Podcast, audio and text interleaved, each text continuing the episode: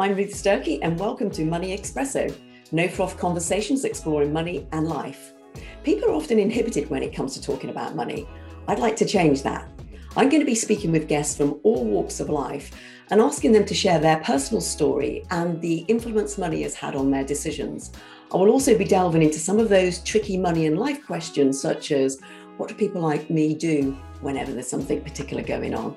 My hope is the shared experiences of our guests will get the UK talking about money and help others make better money decisions. My guest today is Michelle Cracknell, CBE. Michelle, a qualified actuary, was chief executive of the Pensions Advisory Service for five years until December 2018. Prior to that, she's held various director roles in advice firms, in insurance companies, and in providers. She's also been a regular guest on Radio 4's Money Box. Currently, Michelle is a trustee of the Lloyds Bank Pension Funds, a non executive director at Fidelity International Holdings and Just Group PLC, as well as being a non executive director and chair of the Audit and Risk Committee of PensionBee. Michelle was awarded the CBE by the Queen in June 2019 for her services to the pensions industry. Michelle, welcome. It's really lovely to have you on the show today. Thank you for inviting me. My pleasure. Um, I'm sure we're going to dip back and talk a little bit more about your uh, illustrious career. Um, but could I just take you right back and start by just asking you what was money like when you were growing up? Um, well, it's, it's really interesting because from quite a young age, I had to deal with money because my parents lived abroad. And so I was regularly coming back by myself um, flying back from, from Norway where we lived. Uh, my father used to get me to get the boat train when we lived in Germany. And so, so because of that, my father was very keen that I should have, if you like, a safety blanket. And so he opened up a bank account for me when I was nine. And it was a very traditional, old fashioned way of opening up a bank account because we had to go and see the bank manager um, and he had to be my guarantor. Um, so, so from and, and I remember when he opened up this bank account, he said, you know, it's really important that if you ever spend any money out of the hundred pounds, which seemed like an enormous amount of money that he put in the bank account, he said, you know, you must write it down because if you go overdrawn, it will affect me. Um, and I took that responsibility really seriously. Um, and so I think in hindsight, I've I've been really lucky because from a very early age, um, I have had conversations about money and my, and you know through that sort of early money experience of having a bank account. What a great grounding for your dad. Uh, I mean, it, obviously it was a bit needs must, wasn't it? I guess, but um, equally kind of opening your eyes up to money management and um, and it sounded like you were doing a little bit of bookkeeping at a very early age. Yes, yeah, because because of this thing about him saying to me, you know, you must write everything down. And he gave me a little book.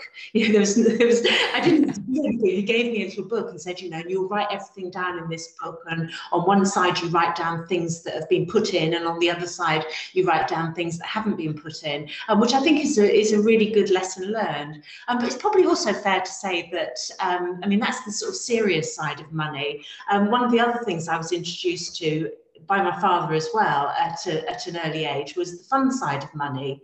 And my great grandmother, who I used to adore and think she was wonderful, you know, she's one of these very beautiful old ladies and was always lovely um, towards me. And when she died, she gave each of her um, great grandchildren a hundred pounds, um, which again was a really big sum of money time. And um, and I said to my father at the time, you know, I don't. What should I do with it? Because I wanted to do something so that I could always say, you know, this is the money that my great grandmother gave me. And he suggested to me, um, and it was just at the time when there was lots of privatisations going on in the UK. He said, why don't you buy some shares? And so I bought some shares for that hundred pounds. Um, and I have to admit, I still have those shares because they have that attachment to my great grandmother. Um, but again, it taught me at a very young age that you know anybody, you know, all of these things are open to you and and and possible for you. And so yeah, so so so that was more the fun side of money. And and you know, as a, as a young girl, you know, I, I put this money aside and thought that was the end of it. But then of course then six months later, I got a dividend. Oh my goodness, know, what's that? And for me, you know, the dividend, you know, whatever it was, five pounds, um, again, for, for a young girl, seemed like a lot of money. Absolutely. Yeah. Was that kind of British Gas or something like that? It was British Telecom. British that Telecom. Was, Gosh, yeah, I remember. Yeah. Yeah. Yeah. God, brilliant. And um, what was your first job? Ah, oh, now that's a really good question. Um, my first job was, um, well, I suppose the first time I worked was as, as um, babysitting, mm. and and I love that. I mean, I can't understand why anybody would want to babysit because you know you go and sit in somebody else's house, you get to watch whatever TV program without anybody else interfering with you, and often the family send leave you little snacks, and you get paid. Mean, how good is that? that, was first, that was, if you like, my first experience of the joys of work. Um, but the first first job I had, um, and I actually have done this quite, I did this quite a lot um, as a young person during holidays and during university, was where I got a pay packet, was being a waitress. Oh, um, and I loved about being a waitress was that immediate gratification. You know, the harder you worked, the bigger the tips. And you know, people, you know, enjoying the experience because of course restaurants are places where people go to enjoy themselves. And being part of that, I just thought that was, you know, the best job ever. Um, and so yeah, so I had a number of jobs um, being a waitress. And like I said, um, I love that. I love that to bits. God, I remember having to learn to do silver service waitress, and it was an absolute disaster. But uh, but I, I, know what you mean. Yeah, it, it, it's good, isn't it, as a young person, just to be out and about and uh, seeing adults have fun. But uh, yeah. And what did you do with the money, Michelle? Did you did you save or spend? Um, save.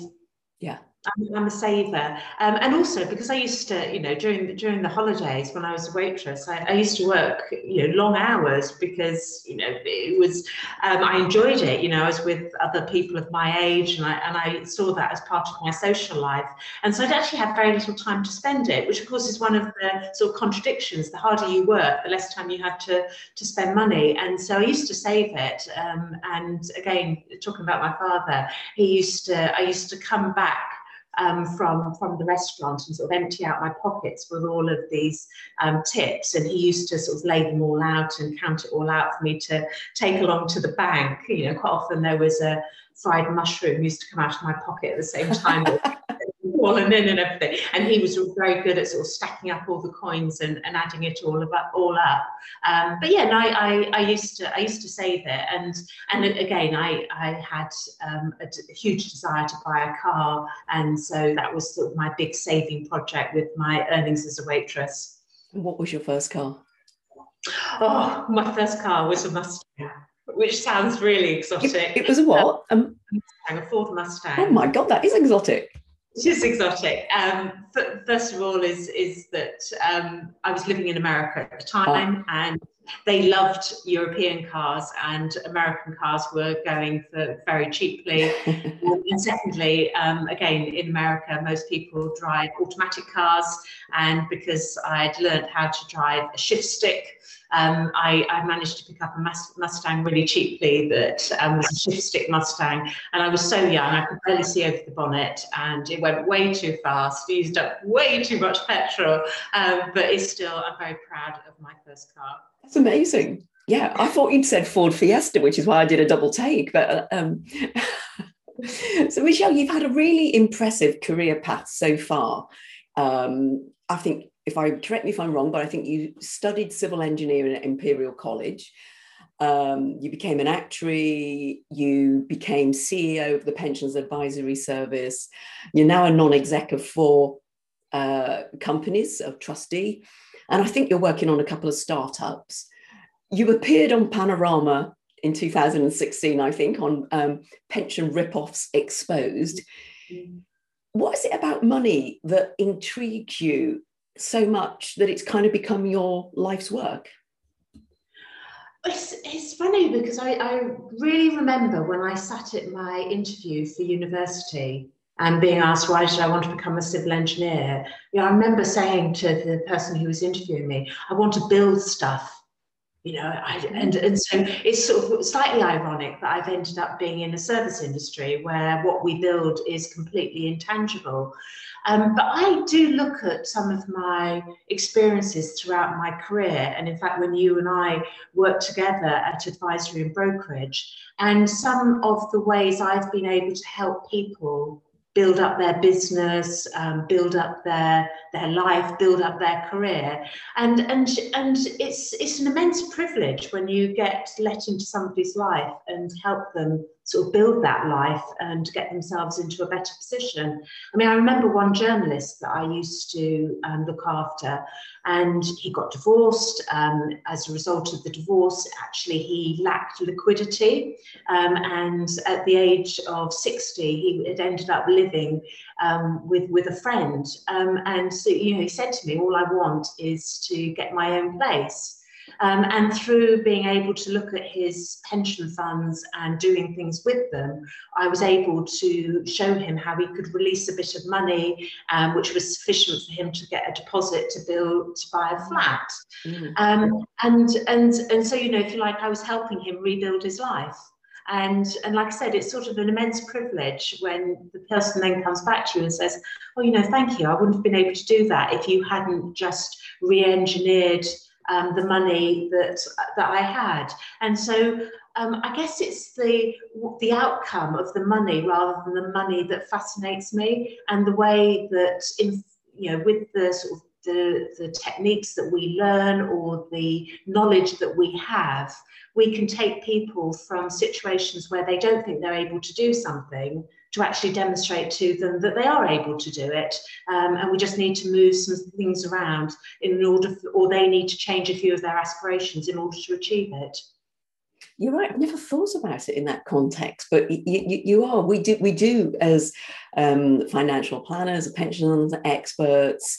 Um, we do help people build their lives, don't we? So I, I can see that um, that link there from being a civil engineer and wanting to to build things. And you're right it is a real privilege isn't it? Very much kind of um, problem solving i guess for people. Yes yes no absolutely. And and you know you see people through the bad times and and the good times and um, and you sort of uh, try and help them on that journey. I mean there, there was one company that i used to look after um, based in west sussex and they had a and they had some really tough times. They had a, a special building material that they thought was going to change the world and and it took a long time for the building industry to take it up. So they went through some really tough times um, and we helped them by buying the using the pension fund to buy the factory in order to to help them through those tough times. But I, I, looked after that company for 20 years, and at the end of the 20 years, you know, their building product was becoming a mainstay with many, many developments.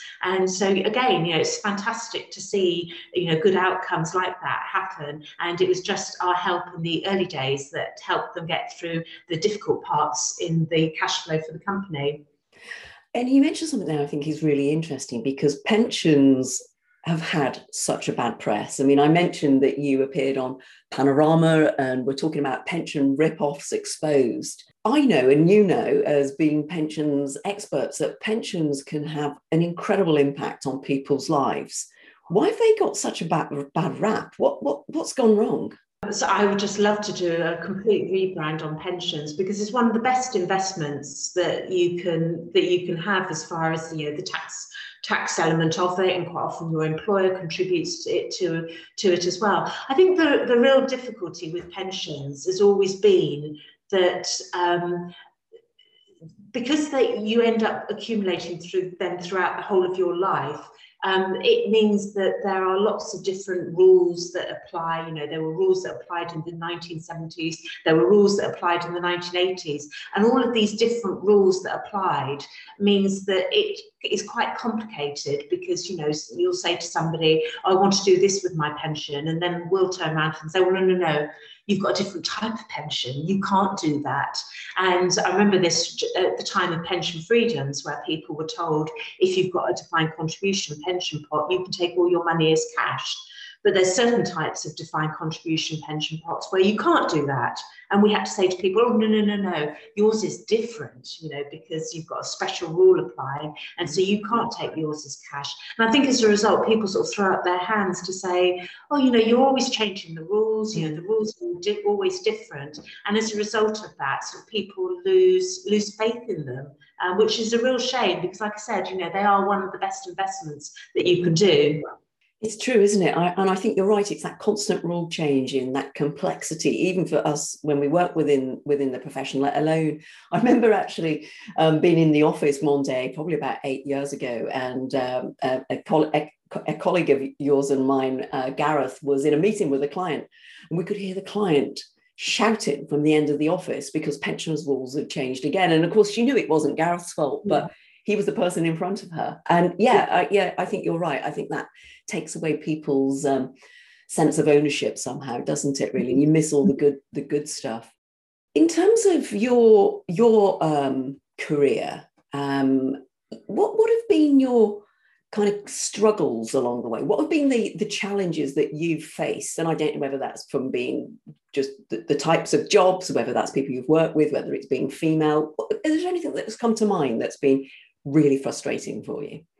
Oh gosh, there's there's there's a few things that I sort of think back on at the time that were struggles, but so, you know in the end probably turned out to be some of my sort of greatest successes as well.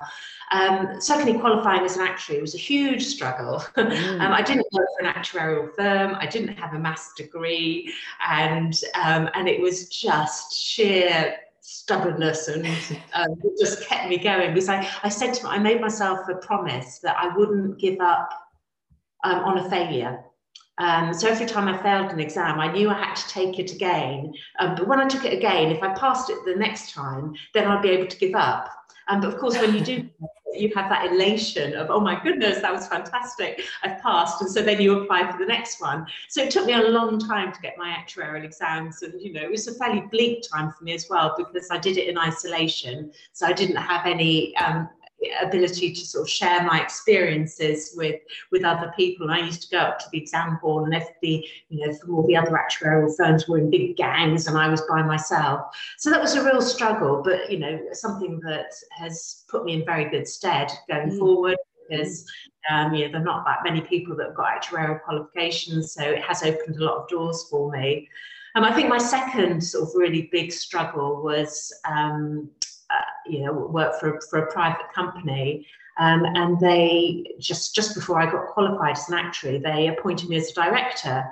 Um, and the next director was 20 years older than me, and the entire board was male. Um, and it was a fairly old-fashioned setup. Um, and they appointed me as a director. And again, you know, that was very exciting. And, you know, I was bought some shares in the company and it was incredibly exciting times for me. But then the next day I sort of woke up and thought, well, what am I going to do? You know, and and you know, how am I going to, you know, make an impact and and and have something to say at board meetings, etc. And it was a real struggle to find my niche and mm. to find out ways that I could um, get an input into the way the company was being run, um, and and and that that was was immense um, struggle. And I mean, in the end, I, I, I decided that the one thing that we probably weren't, we were very good at sort of making sure that the numbers always added up. And we were very good at sort of driving the income forward for the business. Uh, but the one thing we weren't very good at were people. Mm. Um, and so I, I, you know, started talking to the HR manager, finding out more about the people aspect, and then started asking for uh, um, a session in the board meeting. And, you know, it started off with I was given five minutes. Um, and I sat in board meetings and they didn't even open up the sandwiches whilst I was there. I just had my five minutes of saying what I thought we needed to do as far as the people in the business were concerned. Um, but gradually I started to have an impact. Um, but, you know, I do, I do, remember it was a real struggle to get my five minutes extended to 15 minutes then to half an hour. And when it became half an hour, they had to open up the sandwiches so I could have the sandwiches too. that was a struggle, but you know, again, it was it was a huge benefit because I became a shareholding director of a private company, which was ultimately sold, and and that gave me an immense platform, um, an opportunity to look at the next step of, of my career. Um, and I guess my final one um, was becoming a chief executive, and you'll know this, Ruth, because because you've been the boss of a of a of, a, of a business that you've owned. Um, and when you turn up to be chief executive, you know there are no manuals. There's no telling you what to do. And I suppose the first time that hits home is when um, you, you ask a question, which is what you normally do when you start a new job, and your finance director turns around to you and says, well, that's up to you. And I remember, you know, I started this new job and I said, um, you know, could I have a laptop? And what laptops do we have here? And he said, well, that's up to you. you know, you're executive now. And all of a sudden, you know, you realize that you are actually the ultimate um, decision maker. Um, and it can be quite lonely. It's mm. hugely rewarding. And, you know, when you get the team all pulling together in the same direction and, you know, following everything that you hope that would happen for that company, it's massively rewarding. But, you know, the struggle is, you know, in the early days, just getting everybody on board with you and to see the future, particularly when you want to do things in, in a different way and you want to change things. You know, you go through through a lot a lot of struggles to get there in the first place. It's really I, I remember that feeling very clearly when, as you say, you're suddenly the boss and everybody looks at you and you suddenly think, oh my goodness, I've got to make the mm. decision mm. here. Mm. But it, it's fascinating, isn't it? And I, and I think one of the things that I remember observing was that as you nobody's taught how to do these things everybody gives it their best shot and, and, and hopefully mm. succeed but but it, it is a it is a real step up isn't it and it, it, that that change of responsibility i think is not to be underestimated but as you say the rewards are are immense um, yes. Which brings me on to something that I know you're incredibly modest about, and you're probably going to try and gloss over it, but I'm going to push anyway. You were awarded the Commander of the Order of the British Empire which for those of people who don't know is just one notch below dame or knighthood for the pensions industry in 2019. Now, how did that feel? well, it was really um, it was a, it was a really strange experience and a whole mixture of emotions because um, I, I, actually had come back from I, I went to visit um, a charity um, that I'm involved with in Uganda. Um, and I came back and I sort of emptied up the letterbox and I got these pile of letters. And as you do when you come back from holiday and you've got so much washing to do, I just put them on the side. Um, and it was only, and, and so this happened when I got back on Friday evening, and it was only on Saturday I sort of flicked through them. And then there was this letter that said, you know, we, we're minded to offer you the CBE um, if you're minded to accept. Um, tell us by Monday. In fact, because the letter had, had, had arrived whilst I was abroad, um, I had to do it by the Monday. Um, and now this was the Saturday before that Monday. Um, and, and I thought, oh, I don't deserve this. I don't know why I've got it. And um, and and and so you know because I don't know why I've got it, I don't think I can accept it. Um, and and and then of course it goes through and says you know you've got to keep it a secret so you can't even ask people what they think and, and what you should do um, and so I thought um, so I thought quite long and hard about it and um, eventually I thought well you know, somebody thinks I'm, I'm worthy of this. And it's a huge honour to both myself and all the people that I worked with. So I wrote an email back saying, Thank you very much for your letter. I'm minded to accept. but then you have to keep it quiet. And oh so goodness.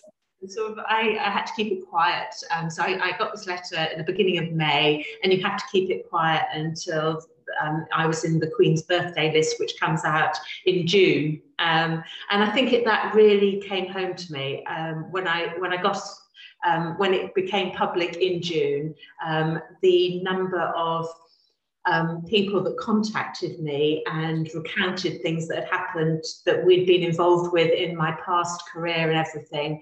Um, it's just, it was just, it, it was just hugely, hugely fantastic experience. Um, and, um, and even my even my sons, who I thought would be very dismissive because that's what sons are good at. Um, even you know my my youngest son, you know, sort of you know.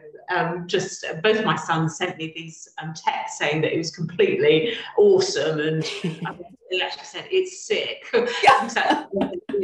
and then and then the next one I got is um, you've got the same one as Olivia Colman. That is so cool. Wow. and, and so and so yeah, so so the experience of people in my industry who who congratulated me um, was was an immense honour, and obviously I, I was delighted for the pensions advisory service because I've taken it over when it was a little bit of a sleepy hollow. Mm. Um, and, um, and I've managed to sort of bring it up into much more, many more people knowing about it. And um, and when I got the CBE, I, equally I was able to promote that organisation, which I'm so incredibly fond of, um, even more. So it was amazing. What an experience, and and congratulations once again, Michelle. It's it's so well deserved. But um, you mentioned your sons. Now, um, I always think it's fascinating um, when when when people have children. You, you, in essence, I think your two sons came from the same gene pool. How are they around money? Are they are they similar? Are they different? And how have you helped educate them around how to manage money? They are different, totally different. Which, like you say, I always just like amazed. Why are they so different when they're you know sort of like um, sets? But um, they, I think um, um, I suppose one of the things that I'm very conscious of, which again, if you like, we're lucky because we work in financial services and we know about this stuff, is that people form their money habits as early as age seven. And so, whilst I, I feel incredibly fortunate that um, you know the, the lessons I learned from my father, um, I felt the same sort of responsibility towards my sons. Mm-hmm. And so when both, so when they both had their 11th birthday, I set up bank accounts for them. And so, you know, the first thing was the slight shock on their face, on my elder son's face when he was 11 and he didn't get something wrapped. um, and he didn't get a present, but you know, he was told that you know you've got a bank account, and every month I'm going to put eleven pounds into your bank account, um, and then it subsequently went up every um, um, every, every every birthday. Um, but the, the really fascinating and really rewarding thing that happened when I set up the bank account for my elder son is he, a bit like me, became sort of really obsessed with um, having a balance. Um, and and his idea was, you know, imagine if I had a hundred pounds. And of course, the combination of my £11 a month and the birthday money that he received from his grandparents is he actually got to the £100 quite quickly. And then the £100 became, oh my goodness, imagine if I had a thousand pounds. and and you know after you know a couple of years you know he managed to get his bank account up to a thousand pounds and what was interesting about my elder son is he always deducts the balance so I remember being in a shop where he wanted to buy something, some some game, and I remember him. I'm saying to him, "Can you afford it? Have you got enough in your bank account?" And he turned around to me and said, "You know, I've got 22 pounds in my bank account." I thought, "No, you haven't. You've got more than that." But he used to take off the balance which he would never go below.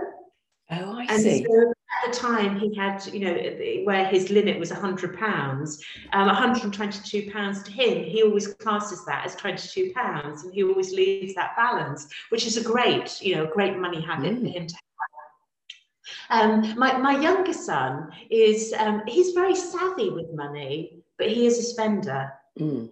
And so the way I sort of talk to, to both of them is actually sort of you know different in that my elder son can have as many credit cards as he wants sitting in his wallet, um, and I don't worry about that. Whereas my younger son, um, even though he's quite savvy with money, and I say that because during lockdown um, he did a massive eBay sale and made a lot of money from selling selling lots of his clothes that he'd grown out of. Whilst he's quite savvy with money, he also enjoys spending money mm. and I'm a beneficiary um, of the money that he spends. So it is interesting. And I think the most important thing for both of them is, you know, I cannot change their personalities. That your personality is who you are, yeah. but you can help people with their behaviors. And yeah. so their money behaviors, I think, have to be different um, because of their personalities.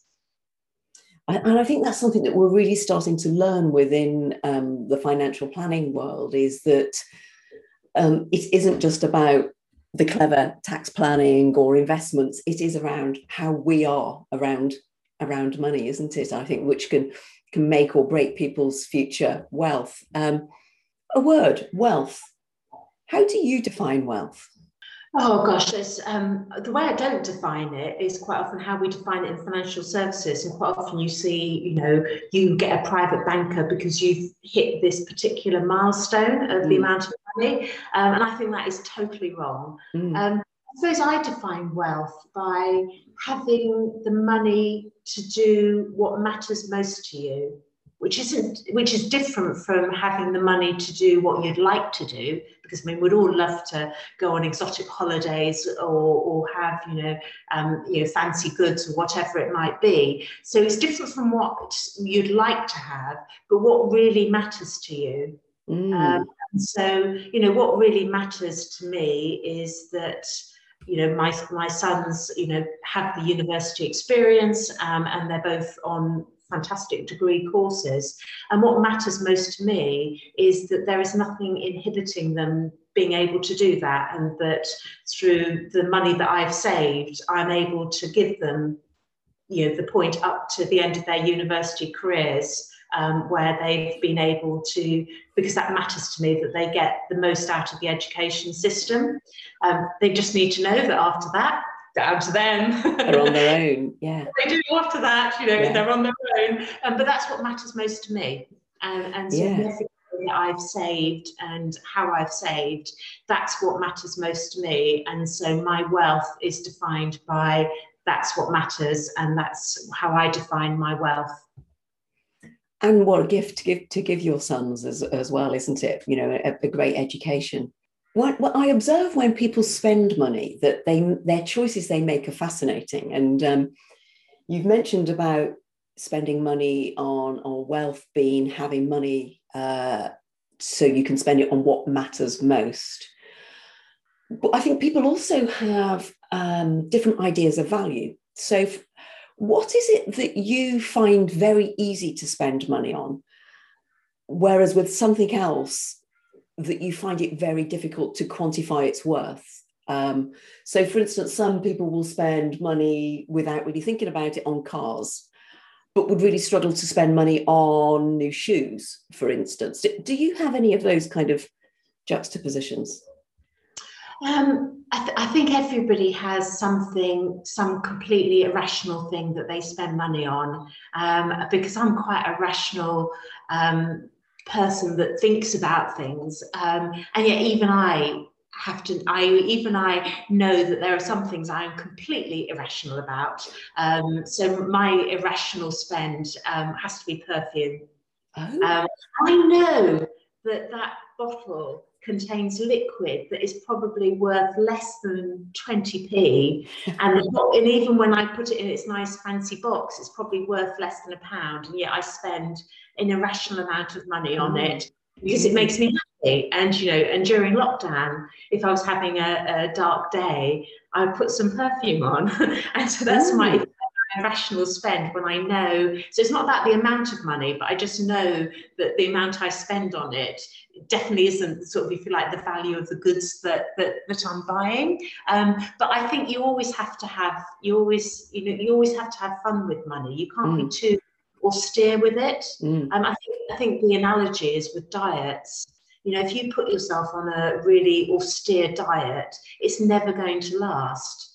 Whereas if you say to yourself, you know, I'm going to limit my calorie intake because I love chocolate and I am still going to have a chocolate mm. every night before I go to bed, um, then you're more likely to stick with it. Yeah. And I, I, I sort of feel the same about money in that you know you've got to have some things which are just sheer fun mm. um, and I guess one of the other things that I always have in the back of my mind is that as I I do tend to have because I know it works for me I do tend to have whenever I get some money I do tend to have a sort of 50 50 um, thought process about it. And what I mean by that is that when I used to get my bonuses as an employee um, working for a company, I tend to, to always to say, you know, I've got this bonus, so I'm going to spend 50% on it on frivolous, fun things, mm. and 50% of it I'm going to pay off the mortgage or I'm going to put into my pension fund or I'm going to do whatever with it.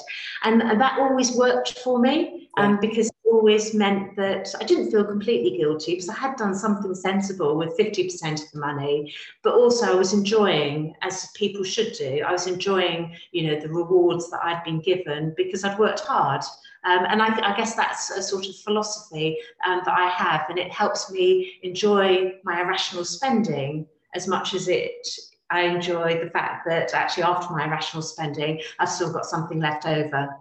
It's a great balance, isn't it? And, I, and I, I really like that as, as, a, as a kind of general rule, isn't it? It's money you've not had use 50% of it to to treat yourself and then do something sensible with with the balance and i think that's a very good rule how do you want to be remembered michelle oh gosh i i i, I think um I, I think i'd love people to say um, after my funeral and after i die oh michelle she gave me this top tip about something and, and whether it's the whether it's that 50-50 split about money whether it's the fact about i've told them how they can save tax um, or claim back tax they've made on pension contributions.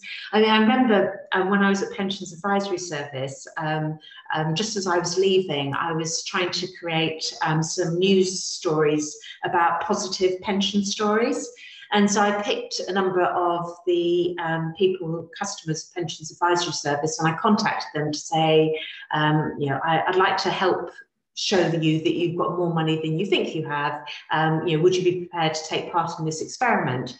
Um, and for one of those individuals, um, he was part of a company pension fund, which was a group personal pension plan. He was a high rate taxpayer, but never realised he had to claim back tax. And so when he sort of gave me his pension history, um, I found a few lost pensions, but I also told him that he could claim back tax. Um, and I thought that was the end of the relationship. Um, but then he, um, um, I got an email a few months later saying, "You never guess what? I claimed back tax. I got two thousand pounds." Um, and then I told the HR lady at my company, and I said, "Why didn't you tell me I had to claim back tax?" And she said, "I didn't know either." Oh, and, and so, and so, if you like, the way I, I guess that was such a rewarding experience for me. I guess the way I'd like to be remembered is people say, oh, "Remember Michelle? She gave me that top tip about gave me that top tip about man- managing money, and that they find that these top tips are things that have helped them. That's what I'd like to be remembered for. Love that. I love that. And it's that ripple effect, isn't it? The guy you spoke to then went and spoke to somebody else who also did it, and um, yeah. all that good that comes from that that that one piece of help. I love it we're coming to, towards the end now, Michelle, and I'd love to. I love asking this slightly frivolous question, but what have you got the most pleasure or use out of? Something that you've bought over the last, say, 12 months that costs less than £30? Ah, now that's that's an easy one for me um, because um, one thing I, I really enjoy doing is um, upcycling things, and so I saw this um, beautiful oak coffee table that had just been neglected and you know it had rings where coffee cups had been left on it. Um, but it was a brand that i knew and it was solid oak and so i knew it would be good quality. Um, and so i bought it for 20 pounds. Um, and then I borrowed my friend sander um, and I sanded it down and I wiped it and I oiled it. Um, and it just gives me huge amounts of pleasure, A, because it's now got a bit of a story behind it. Um, and secondly, it was quite hard work. I mean, it's a really heavy table. And so every time I had to take it outside to sand it was, was a huge amount of effort. Um, and so therefore, I sort of feel as though I've received a, a, reward because I've worked really hard to get it. You know, it yeah. didn't just easily. I didn't just buy, you know, a coffee table that was already, you know, perfect. You know, this one I'd worked really hard to restore it. Um, and also something I do feel, I do think a lot about at the moment. I'm not sure whether this is because of 2020 and because of lockdown. Is I, I do think that we waste too much in this country, mm. um, in, in, in, in lots of countries um, in, in the Western world, we waste too much. And so the fact that this table wasn't resigned to, you know, the, the tip mm. and able to restore it to its former glory means quite a lot to me. And and what what a great that's such a good such a good story as you say you know you got you got a bargain you spent some effort on it you you prevented it going to uh, landfill and it's now got something that you can actually use and that you can feel positive about. I love that. Really good. Michelle, you've been really generous with your time and um, you've, you've told us some amazing things. Um, you've had a brilliant career so far. I know you've still got many years ahead of you to continue to make a difference. Um, loved all of the uh, advice and guidance that you've you've given us along the way. Um, and thank you very much for telling us about your um, excitement at getting your your CBE. Um, that that really is very special. I like to ask our guests to finish with a money pearl of wisdom. Now, you may already have said your money pearl of wisdom, but perhaps just so our listeners are in no doubt, could you tell us what your money pearl of wisdom would be for, for all of us to take away from this? I think the one pearl of wisdom that I would give to people is that um, the physical exercise of recording money that you've spent is incredibly powerful. And whilst at the age of eight, it was in a little book that my father gave me, and more latterly, you know, I've done it in spreadsheets. It doesn't matter how you do it, um, but I think there's all the evidence suggests that if you don't record something, you know, if you don't measure something, it doesn't get done. And, and in the same sort of way with money, I think it's incredibly important to record what you've spent um, because I think that's a really good discipline um, to remind you, you know, this is how much I can afford, this is how much I've spent. So it doesn't matter how you do it, you know, whether you do it virtually or whether you do it through your bank account or however you do it. But I would really urge people that um, to get into good spending habits by um, doing something to physically record how much you spent. And I think that's even more important these days with contactless and credit cards, etc. It's even more important to do that. That's fantastic. Michelle, thank you so much for your time. Really enjoyed chatting with you. I'm sure we could have chatted on for ages, but thank you very much. And I look forward to catching up with you again soon. You're welcome. Thank you very much. It's been great. Thank you. So that's it for today. I hope you enjoyed the conversation as much as I did. I'd really appreciate it if you could take a couple of minutes of your time to go to Apple Podcasts, Spotify, or wherever you listen to your podcast to subscribe, rate, and give a five star review for Money Espresso. Apparently, this helps more people to find the podcast so we can help more people think differently about their money and their life. If you've got any thoughts, comments, or questions on any of the matters discussed, or life and money generally, I'd love to hear from you. You can contact me on Twitter or LinkedIn at Ruth Sturkey. Of course, the conversations with my guests are not intended as advice. My intention is to merely share our guests' money and life experiences to entertain, educate, and inform you. Any form of investing involves risk, and the value of your investments may go down as well as up. So please do speak with a financial planner before making any investments to make sure they're the right ones for you. Thank you.